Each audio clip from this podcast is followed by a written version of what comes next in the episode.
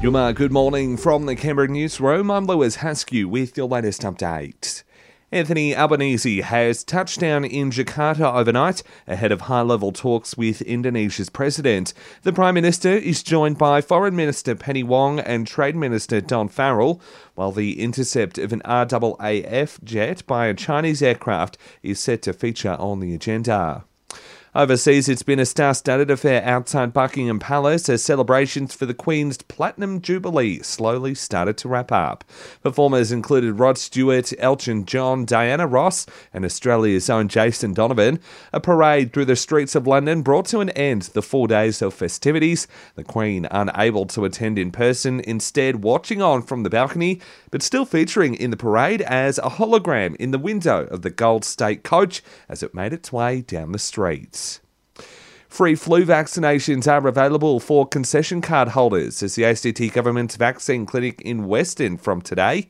Health Minister Rachel Stephen Smith says it's about removing the financial barrier for concession card holders so there's better access to flu vaccinations. While from Wednesday, Canberrans aged 5 and older will be able to get their flu jabs from pharmacists. At the moment, pharmacists can only give flu vaccines to those aged 10 and above. Canberra had a ball in the snow over the weekend with icy conditions and heavy snowfalls bringing forward the start of the season. Belinda Trembath from Perisher says large crowds flocked to the snowies to enjoy all the alpine action. There's lots of excitement amongst guests to get back to skiing and boarding, and all I do is encourage everyone to plan ahead, to book online, and to stay safe on the roads. Also today, Opposition Leader Peter Dutton has announced the Coalition's 24 member shadow cabinet, which includes 10 women. As for former Energy Minister Angus Taylor, he's taking over Treasury as expected, while Alan Tudge holds on to education. Over 9,000 young Canberrans have used the youth mental health navigation tool MindMap since it was released in October. The dedicated portal helps kids and their families navigate our mental health system to find the right support. And when it comes to being charitable, Canberrans are the most generous, according to the Australian Red Cross.